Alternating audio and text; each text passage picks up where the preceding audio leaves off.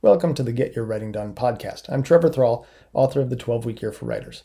If you enjoyed today's episode, please submit a review wherever you get your podcasts. That really helps.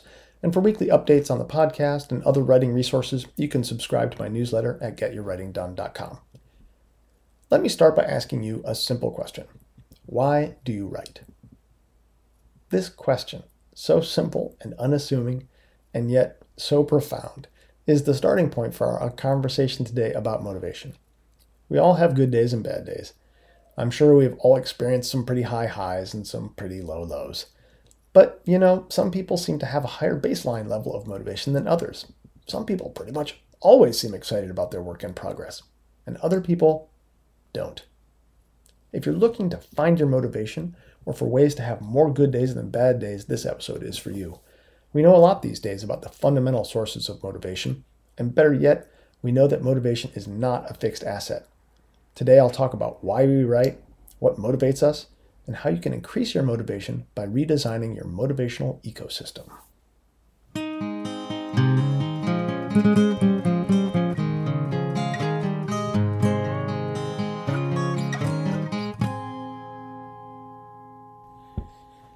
If you talk to a group of writers for more than a few minutes, it's almost certain that someone will bring up the question of motivation.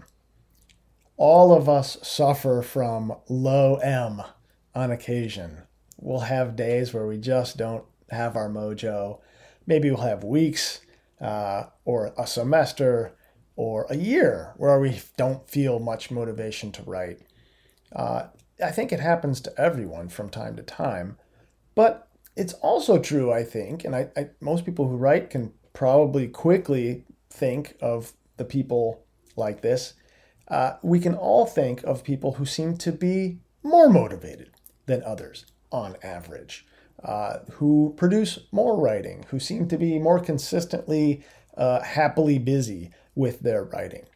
And I don't think there's probably any one of us who writes who hasn't uh, asked ourselves, um, you know, geez, what what are they having? Because I'd like to order some um, because I would love to have uh, that level of motivation, uh, and maybe all the other things that come with the the results that that level of motivation has provided. So today's episode is all about motivation. You know, what is it? Where does it come from? And most importantly, how can we tap into it so we can have more of it? So, I guess the way I would like to start this is with another quick exercise. So, once I sort of lay this out, stop the podcast, take a few minutes, maybe five minutes, and write out um, your answer to one simple question Why do you write? That's it. Just one question. All right. Stop the podcast. Write yourself a paragraph. Take five, ten minutes, whatever. Maybe you're having a coffee. You could take half an hour. But just write a paragraph or so. All the reasons. Why do you write? Okay, now you're back. You have a list. And if you are like most people, um, maybe one of the following sorts of things might be on your list. Um, you write because you have fun uh, writing meaningful sentences on a piece of paper, uh, or maybe you have a creative drive, or you like feeling like a writer, uh, or maybe you are writing a book for the satisfaction of doing something hard, or maybe you're a writer because you enjoy the freedom, the autonomy that comes with the writing lifestyle. Uh, maybe you write because it's a way to make money you write um, because you like being well known or you're seeking positive feedback from other people for your work or maybe because you have work or school demands uh, and those demands are for you to write things. Um, there's a whole host of reasons of course that people write. Um, there can be short-term motivations there can be long-term motivations there can be project specific motivations, uh, all kinds of motivations. Um, but when we when we break it down, uh, commonly, of course, people will identify two broad types of motivation: extrinsic and intrinsic motivation. And you know, quick recap: in case you're not following the psychology literature, extrinsic motivations are motivations from external rewards, or in some cases, punishments. Um, you know, you get money, that's an extrinsic motivation. You get kudos, that's an extrinsic motivation. Uh, you get you know fame or, or, you know something like that that comes from outside. Um, somebody else pats you on the back.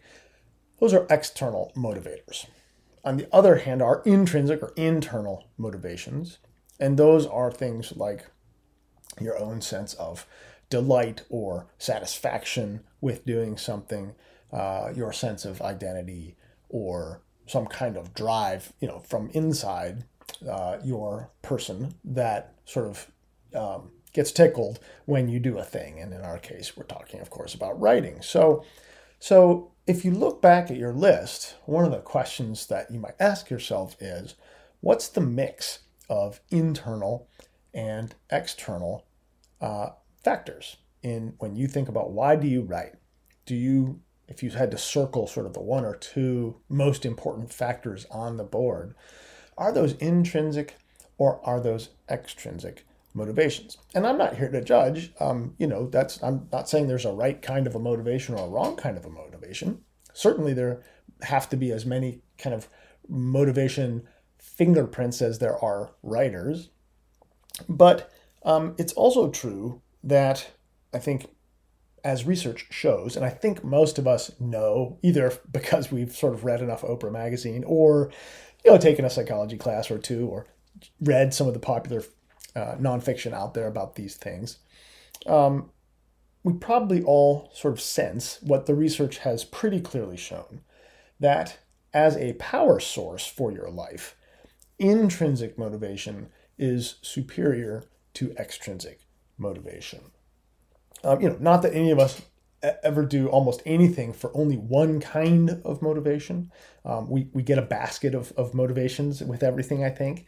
Um, but in terms of sort of the, what the fundamentally most important drivers of human behavior are, what drivers are most consistent, most powerful, most reliable, most renewable, most um, under our own control, those things are intrinsic. And I, I, won't sort of go chapter and verse on the research, but um, uh, and, and, you'll see several times during this podcast that I've just consumed um, uh, Daniel Pink's book Drive, um, and uh, which is all about motivation, of course. Um, uh, so I'll summarize his summary of the research here, just to say that um, the research shows that people who have intrinsic reasons for doing things um, tend, in general, to be more likely to find flow in their work more often. They're more productive. They say get better grades if they're students. Uh, they apply for more patents if they're industrial scientists and engineers.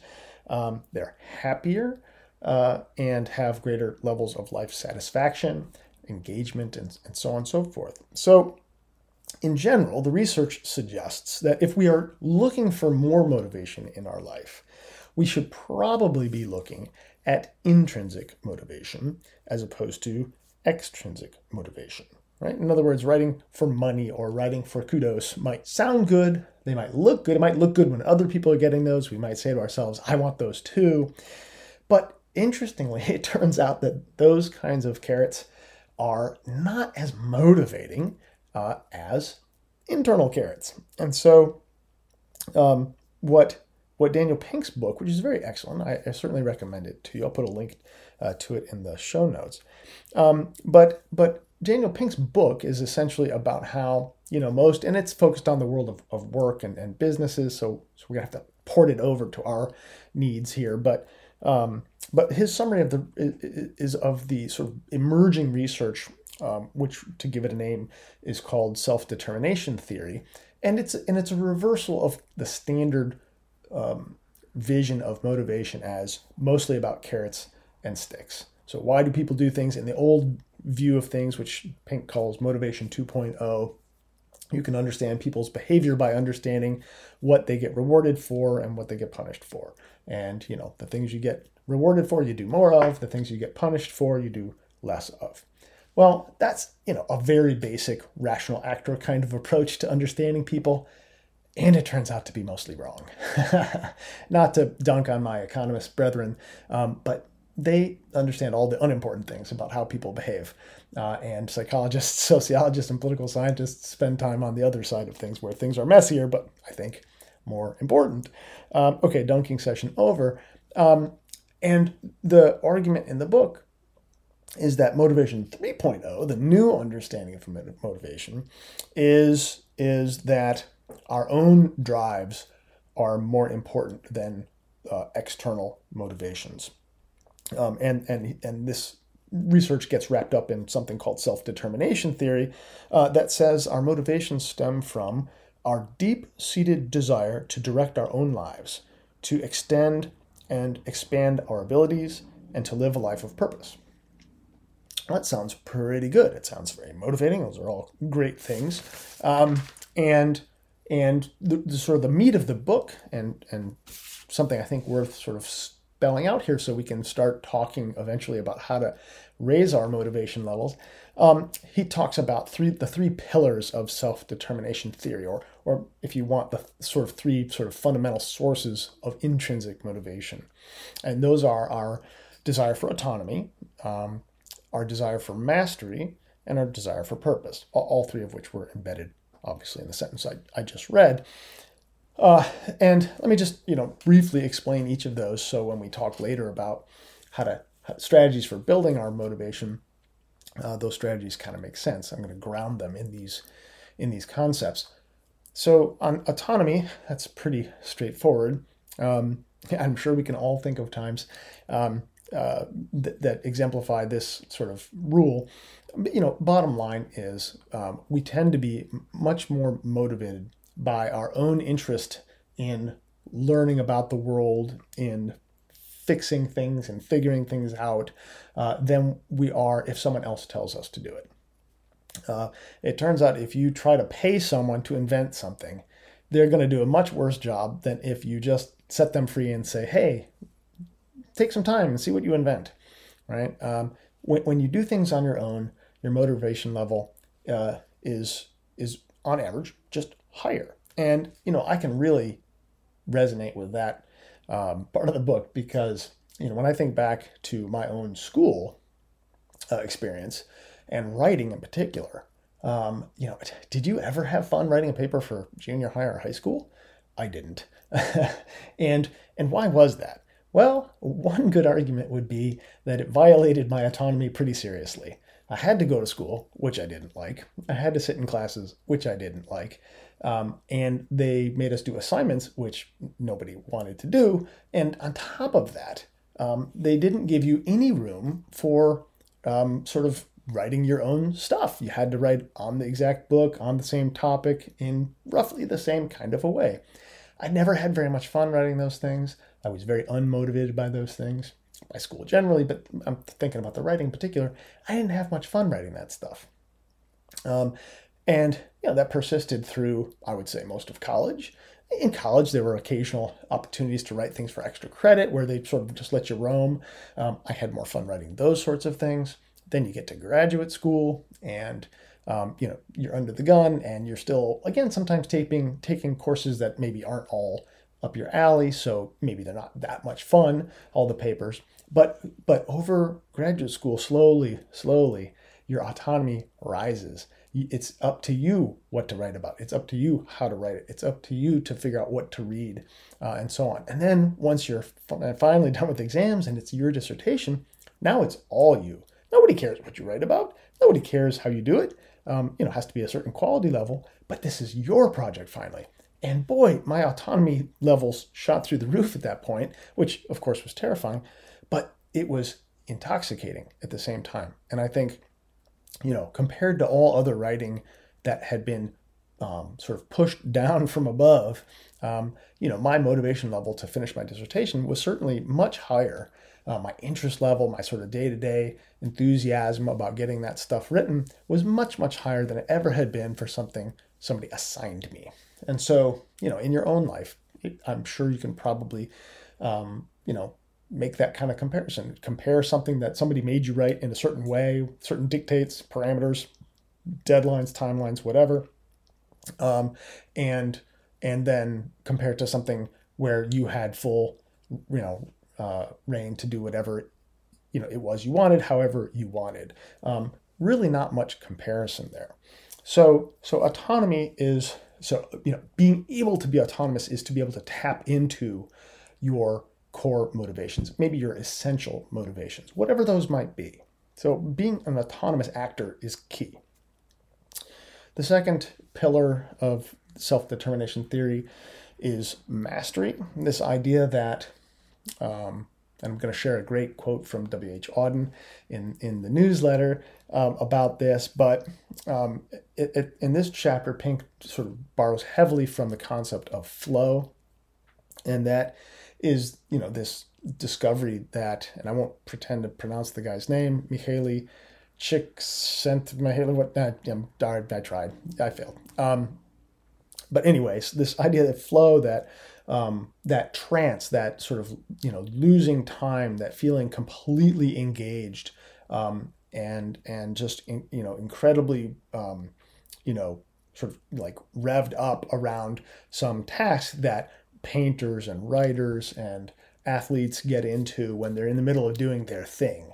And and you know that being able to get into that flow is um, um, a source of motivation. If you have a day where you are able to find flow, where where your life is set up that flow happens regularly and easily, that's a very motivating situation. Whereas if you are not allowed to do the things you're good at, if you are frustrated from uh, being able to get into flow, uh, that's that's a very demotivating situation. So that's another good one where I think you know that's pretty easy to see.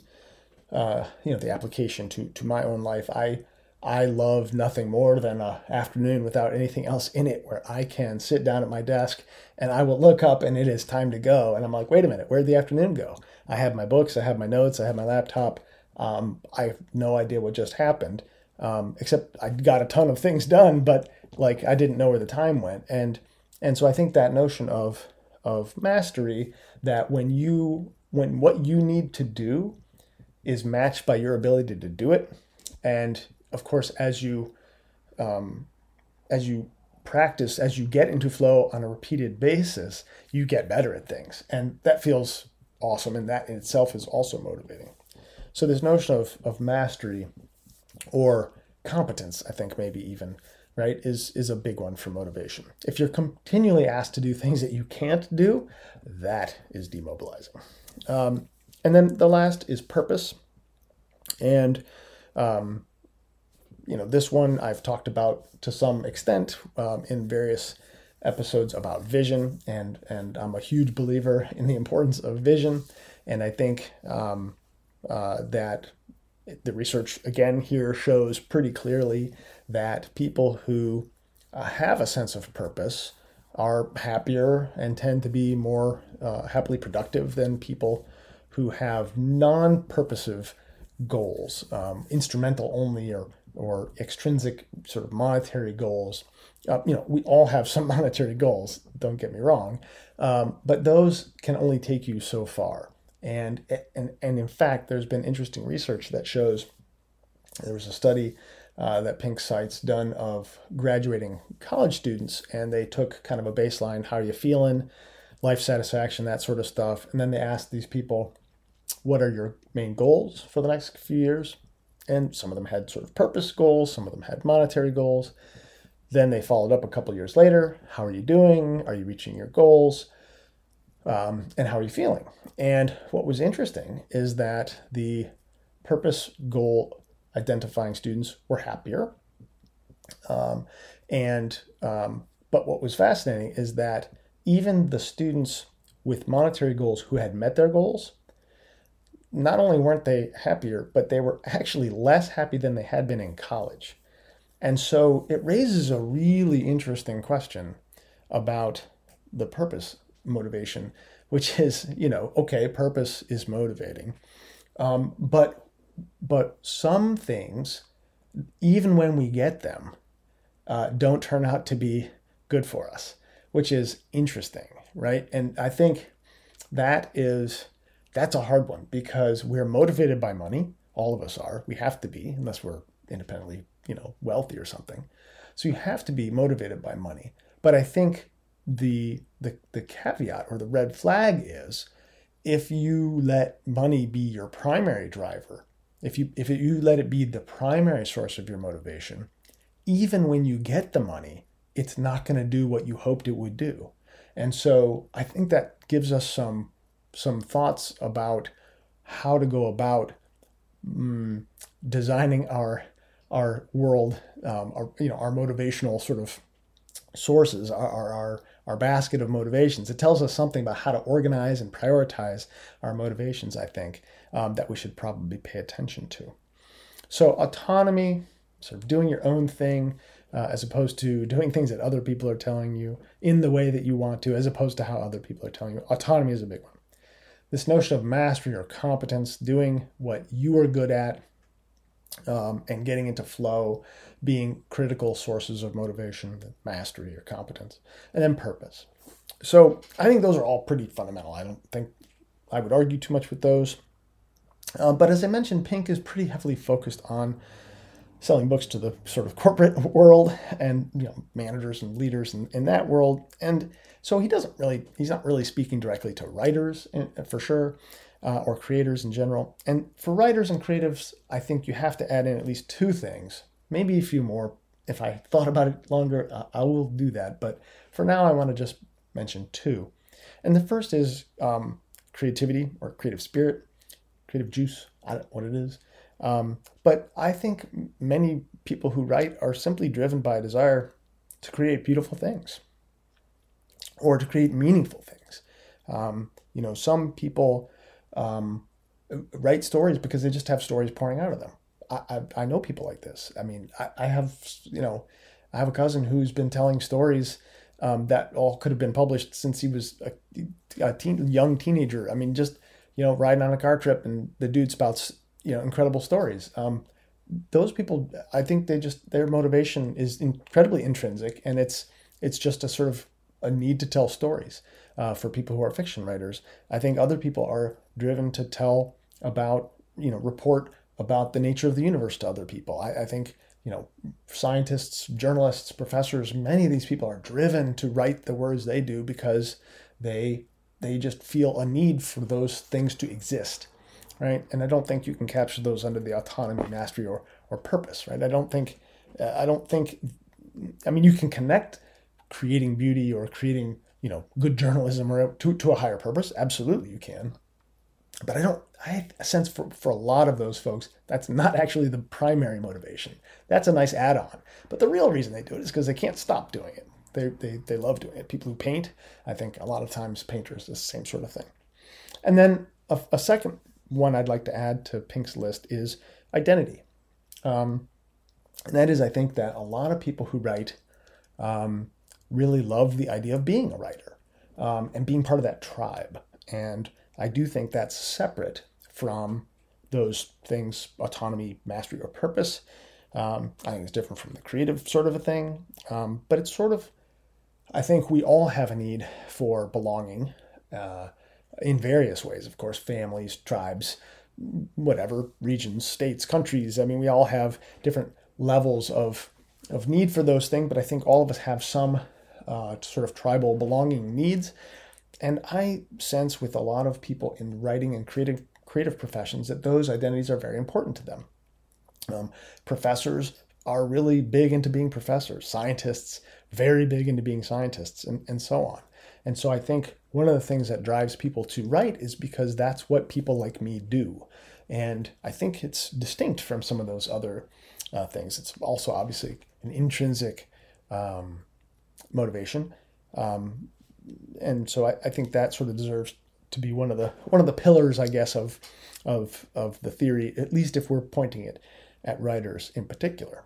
So with this kind of framework in hand, right, that we are we're sort of mm, thinking of our basket of, of motivating factors, the intrinsic ones, the extrinsic ones. We're mindful that intrinsic motivations are probably the sturdier, the more renewable, the more reliable, the more powerful motivators.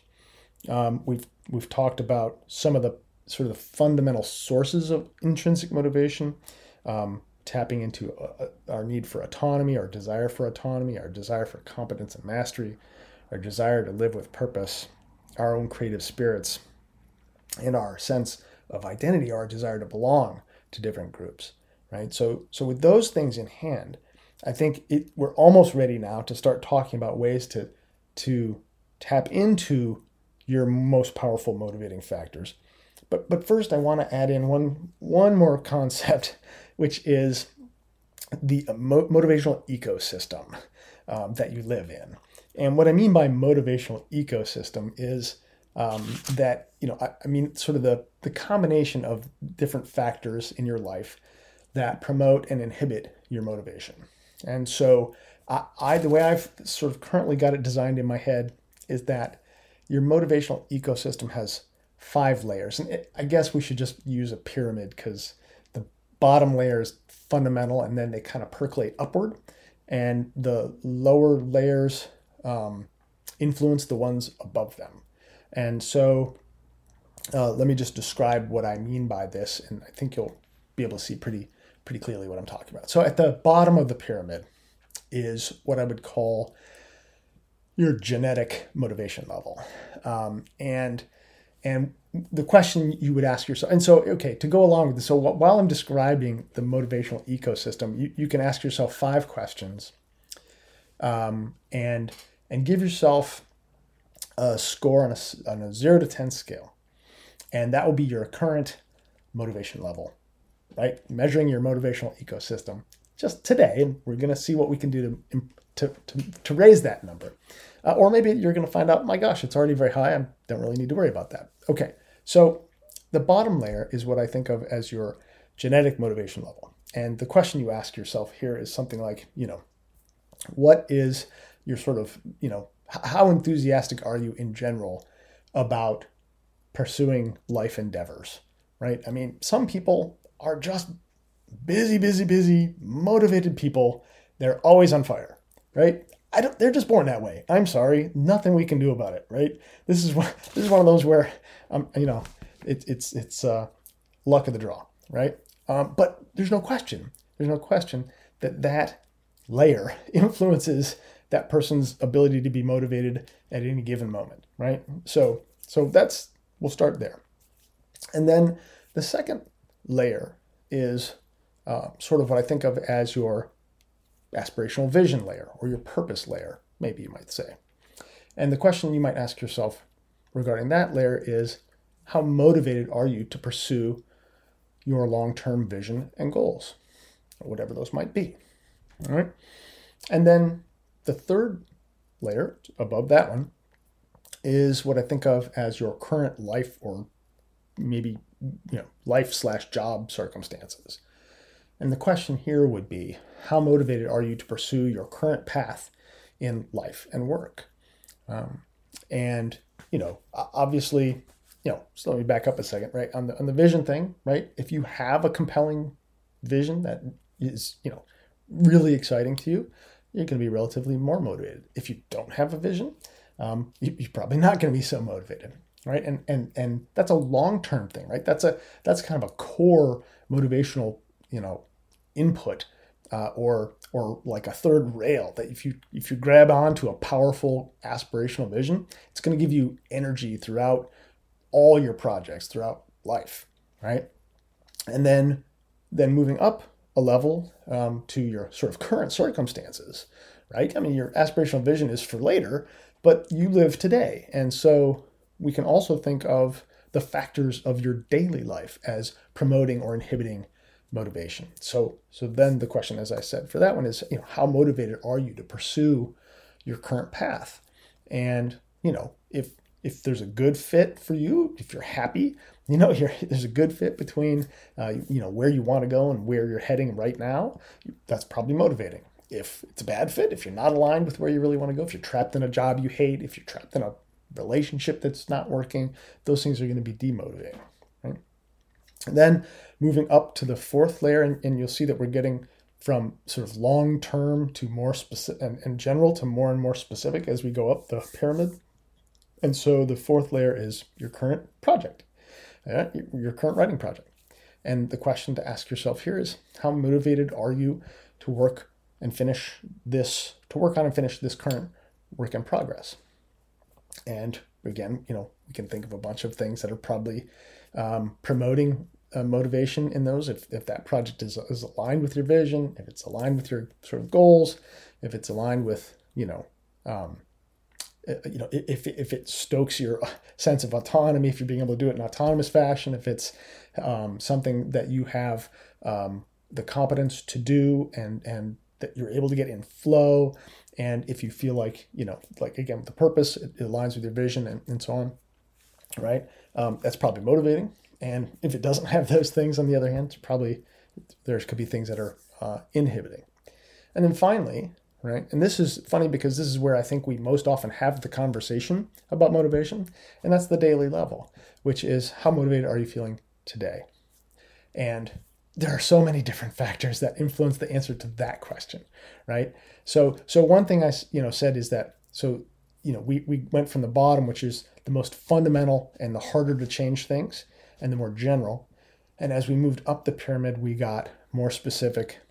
Um, uh, e- easier to change in a sense and and more variable also right your genetics aren't going to change your aspirational aspirational vision will change sometimes your current life and job circumstances will change from time to time your current project will change quite often and daily uh yep changes every day and so you know the number of different factors that might go into your day-to-day motivation level you know did you get any sleep uh, you know, did you have a fight with your spouse? Did you have enough coffee? Are you prepared to write today? Are you, you know, getting enough exercise? You feel good about yourself, or you know, all those things.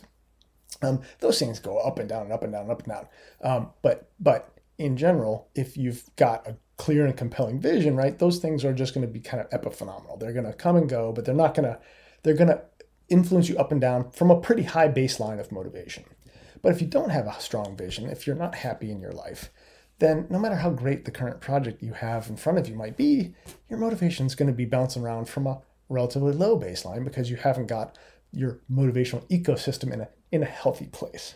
And so, um, now let's talk about strategies to tap into or build our motivation. And, and my general argument here is that what we're trying to do is is you know redesign or reshape our um, motivational ecosystem in order to create the conditions that will let you tap into your most essential and powerful motivating factors while minimizing the influence of the factors that inhibit your motivation, right? We're trying to keep the highs high and keep the lows low.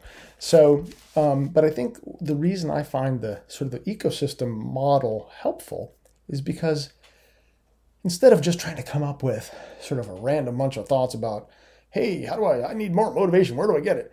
Right. I think, you know, and you'll know if you've listened to my podcast for a while, I'm a very block and tackle person. I like scaffolds, I like recipes and formulas because they help us think harder and deeper about our, our problems we're trying to solve.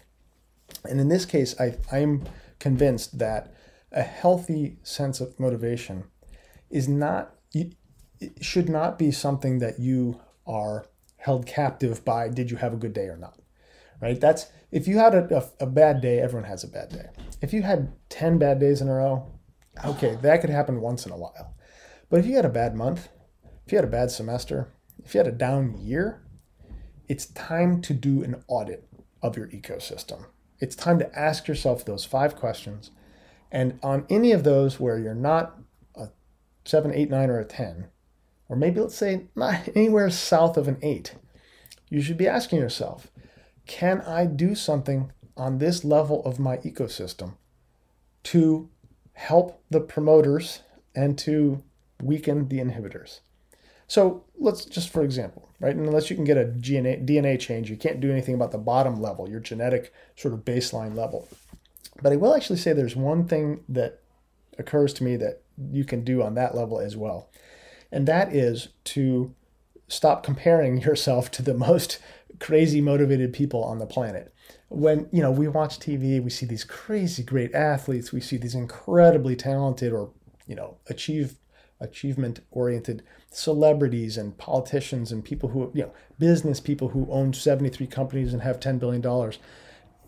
It doesn't do you any good. It doesn't motivate you um, to feel bad that you're not as motivated as as those folks right? We we are we don't get to choose the dna we were dealt. All we can do is choose what to do with that dna so let's all agree to compare ourselves to ourselves only okay so that's the one that's the big strategy for that level so don't inhibit your motivation by imagining that you're not good enough. Step one. All right, step two, aspirational vision, right? So, um, you know, the simplest thing here, and I think the thing that m- many people will be able to do that will help a lot, is simply to clarify their long term vision. I think that you get a huge boost to every day if you know that where you're headed is a happy incredibly exciting place.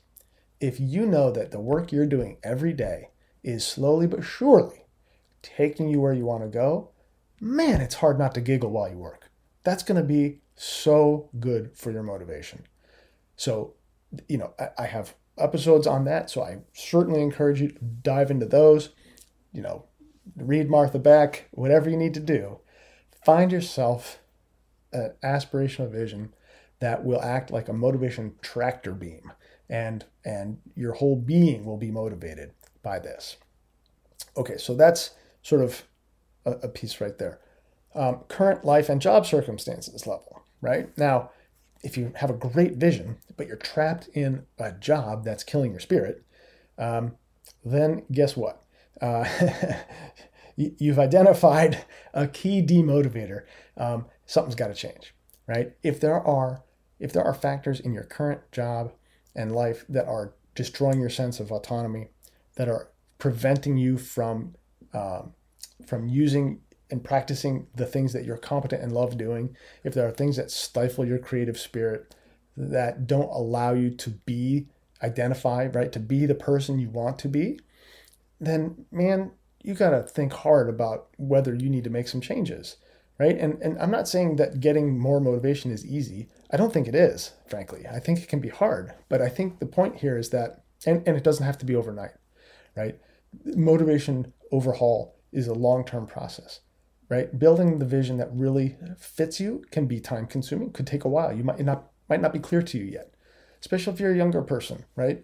Especially if you're a person in middle age hitting a crisis where you don't know what's next right? You've run out of road on the road you were on. You're like, nope, that's not getting me there anymore. I thought I had the answers. I'm really lost. It can take years. I'm not going to lie. It can take years to find that. But it is so much worth it to do it. Right? It's worth that work. Um, and then, okay, current project, right? So now we're getting to things that are easier to change, um, but not just as critical to change, right? I mean, again, here, you know, I, I tell my students, every graduate student who comes to work with me, and they're trying to figure out a project for their dissertation, the tendency, the, the very strong tendency for graduate students who have been socialized um, in a system that um, really rewards very obviously the most famous, heavily cited scholars working on the hot problems and so on and so forth. And all of the students want to work on one of those hot problems. The problem is, many of them are not interested intrinsically in those problems. They are interested because they think other people are interested. And so I try to give them all the evil eye and I say, look, do not write a dissertation because you think other people are interested in the topic. Don't write it because I'm interested in the topic. Only write about it if you are interested in the topic right? And if it's not enough to keep you up at night, if it's not enough to get you up in the morning, if it's not enough to keep your butt in a chair in a library all by yourself all weekend, it is the wrong topic, right? And so the same thing goes with uh, folks who are writing fiction or, you know, for whatever. Like, I, you know, why are you writing this this work? Why are you writing in this genre, right? If what you want to write is fantasy, don't write romance because you think it sells better, right? Don't follow the money, right? Don't don't you know? We can use these notions of um, autonomy, mastery, and purpose, right, to to help guide our our redesign, right? If you are not very motivated by your current project because it's being dictated by someone else, see if you can negotiate more autonomy. If if you're having less fun because you're writing for money um, in an area where you don't feel any interest, any love, stop. Maybe you can't afford to stop, but guess what? Start looking for something that pays you to do something you like. or or maybe better yet, that pays you to do something for something that isn't writing so it doesn't kill your writing spirit uh, while you're making money. Right? So and again, I, I I see this all the time in academia, people writing sequence, you know, sequels to things that were popular that they wrote because they know it's going to be an easy hit, kind of like Hollywood does but something that they're so bored with that they couldn't even have one bit of interest in, you know, if they tried. Uh, they're so unmotivated, right? Um, when when you find that this thing's been on your desk for six months, eight months, a year, two years, it's time to cut that one off and say, you know what? I thought I was going to write that. It seemed like a good idea at the time, but I'm I'm going to destroy my motivation if I don't work on something that intrinsically actually motivates me. It's just sometimes it's a price you got to pay and toss out with the old, in with the new. And then on the day to day basis, I think here's the thing if you take care of those first four layers, first, the, the three that you can really do something about in particular the vision, uh, designing your, shaping your life and job circumstances, and, and picking projects that really um, tap into your intrinsic motivations, you're going to have a lot less trouble day to day being motivated. Th- those things are going to be strong, strong wind at your back. And then the last piece, the daily motivation, right? And you know, this is non-trivial. So I'm, just because you have that wind at your back, it's still okay. It's still hard to be motivated every day, especially if you're hitting a hard spot in a manuscript. Um, you know, you've been doing the same stuff for a while, whatever it might be. Right there, I think you know we can we have to rely on other tools to help when the motivation flags. Sometimes we need to rely on our writing routines because we're not always motivated. Um, but again, I think um, in, in, addition, I think um, our, our bodies are part of our motivational ecosystem. I don't really have that on there anywhere, but maybe it's part genetic, right? Some people wake up in a good mood every day, some people don't. Um, but I think, you know, doing the things that help you be at your best, just in general, your happiest mood, your best mood, your most you know, equanimable mood, um, whatever those things are for you. For me, I have to get good sleep. I have to be exercising. I have to eat right. And I need my coffee in the morning. And then I'm ready to have a, then I feel my motivation. I can tap into my motivation. If I'm if I'm bleary, if I if I didn't eat right, if I don't have coffee, then I, I can't find my mojo right? I remember remembering Diane Keaton from Annie Hall. She's on the phone. What's my motivation? You know, like like uh, um, you know, I can't find it sometimes if I'm not feeling right. Um, so I'm a big believer in in sort of that, you know, live the way that makes you feel right. Because when you feel right, you can be able to tap into those more fundamental layers of your motivation. Okay, covered a lot of ground. So we all want to be motivated. We all look around and see people who are motivated and go, yep, that looks great. I want what they've got. And what they have probably is a powerful set of intrinsic motivator, motivations. Uh, they have a motivational ecosystem that is well designed, that is sort of maximizing the impact of things that are promoting motivation, and they are minimizing the impact of things that inhibit motivation. And this ecosystem encompasses sort of our genetic kind of juice level. It includes our aspirational vision, the motivation that comes from long term purpose and vision. It includes our current life and job circumstances, which certainly can either promote or inhibit our, our sense of autonomy, mastery, purpose. It includes our current projects, which we can either be really excited about or really not so excited about. And then, of course, includes our daily sort of feelings about life and the work in front of us on the desk. So I encourage you to do an audit of your motivational ecosystem. And I encourage you to email me at hello at getyourwritingdone.com and tell me how this went and what strategies you're taking to boost uh, your motivation as a writer. Um, and until next week, guys, happy writing.